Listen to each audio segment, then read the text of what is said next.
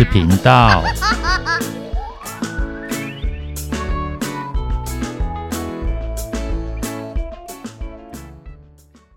欢迎收听《不想说故事》，鸡小妹与神秘海洋第二部第十五集：迎向未知的挑战。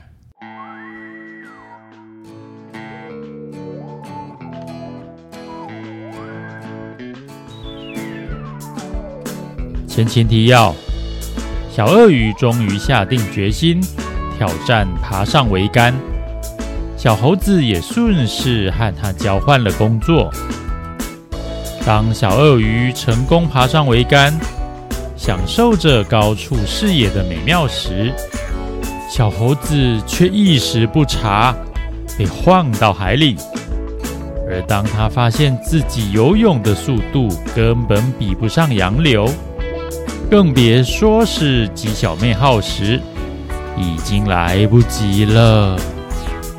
还好还好，就在他精疲力竭、几乎要被灭顶时，鸡小妹号与两位伙伴及时赶到，并将他救上船，而他也终于接受海里没有香蕉的事实。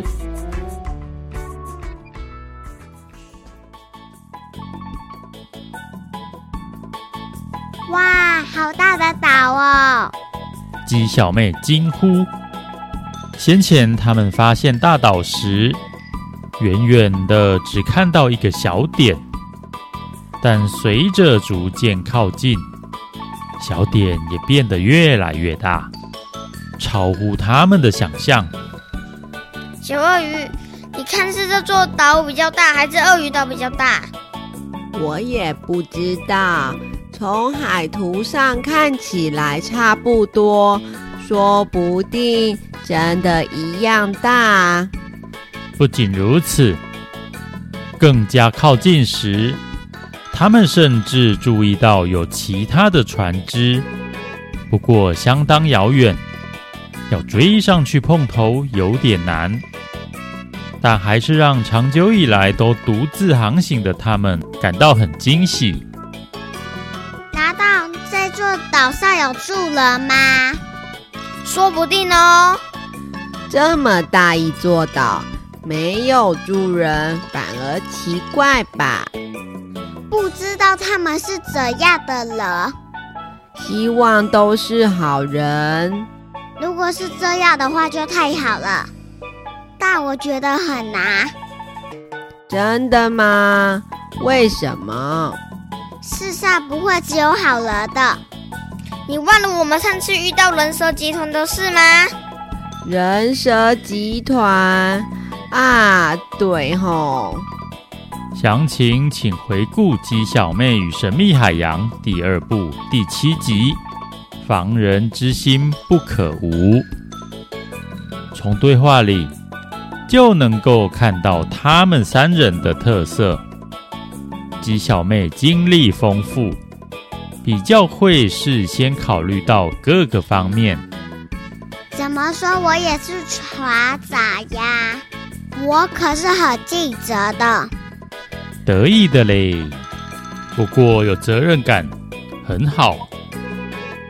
小猴子虽然上次也被骗了，一直想跟那个人走，但是他思想敏捷，很快就学会教训了。谁不是被骗？我只是看在香蕉的份上，姑且相信他。没错啊，那就是被他用香蕉给骗了。而小鳄鱼呢？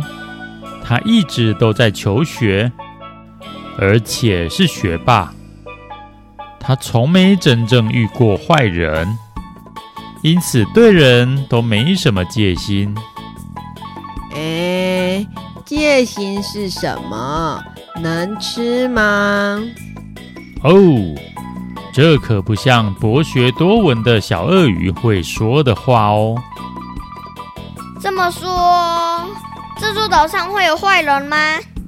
我只是说有可能。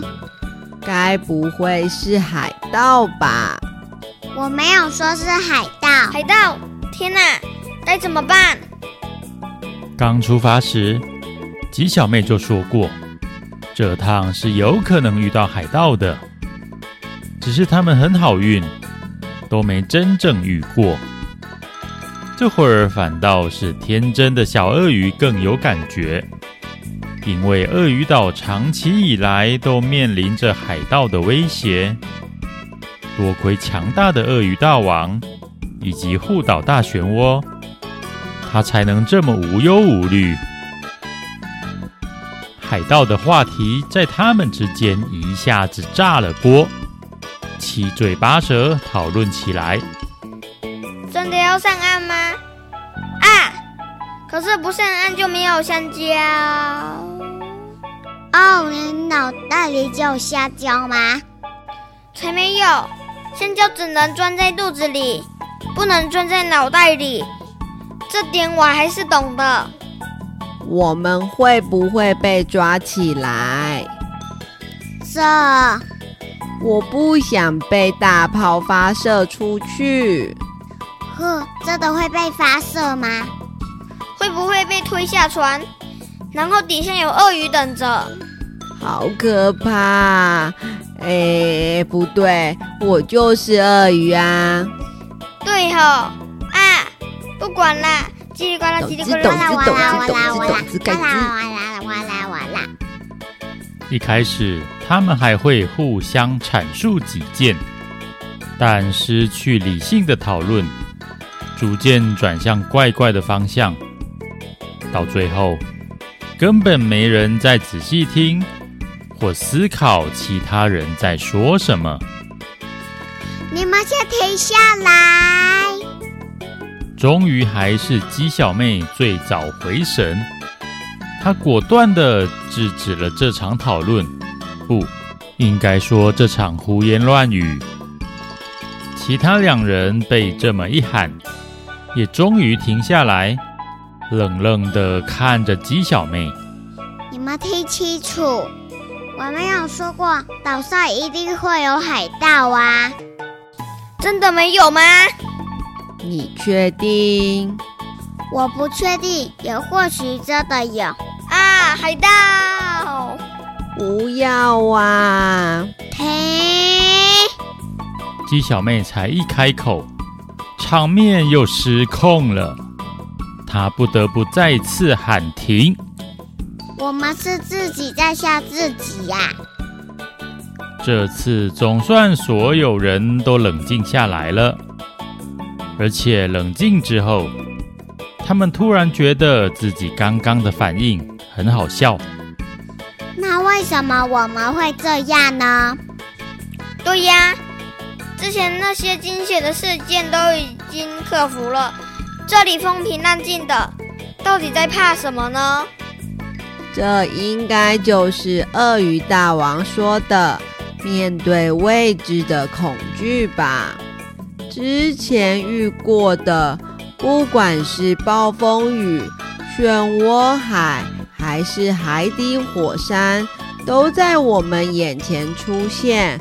我们好好应对就好了，但现在我们对岛上一无所知，也看不见里头的状况，才会这样自己吓自己。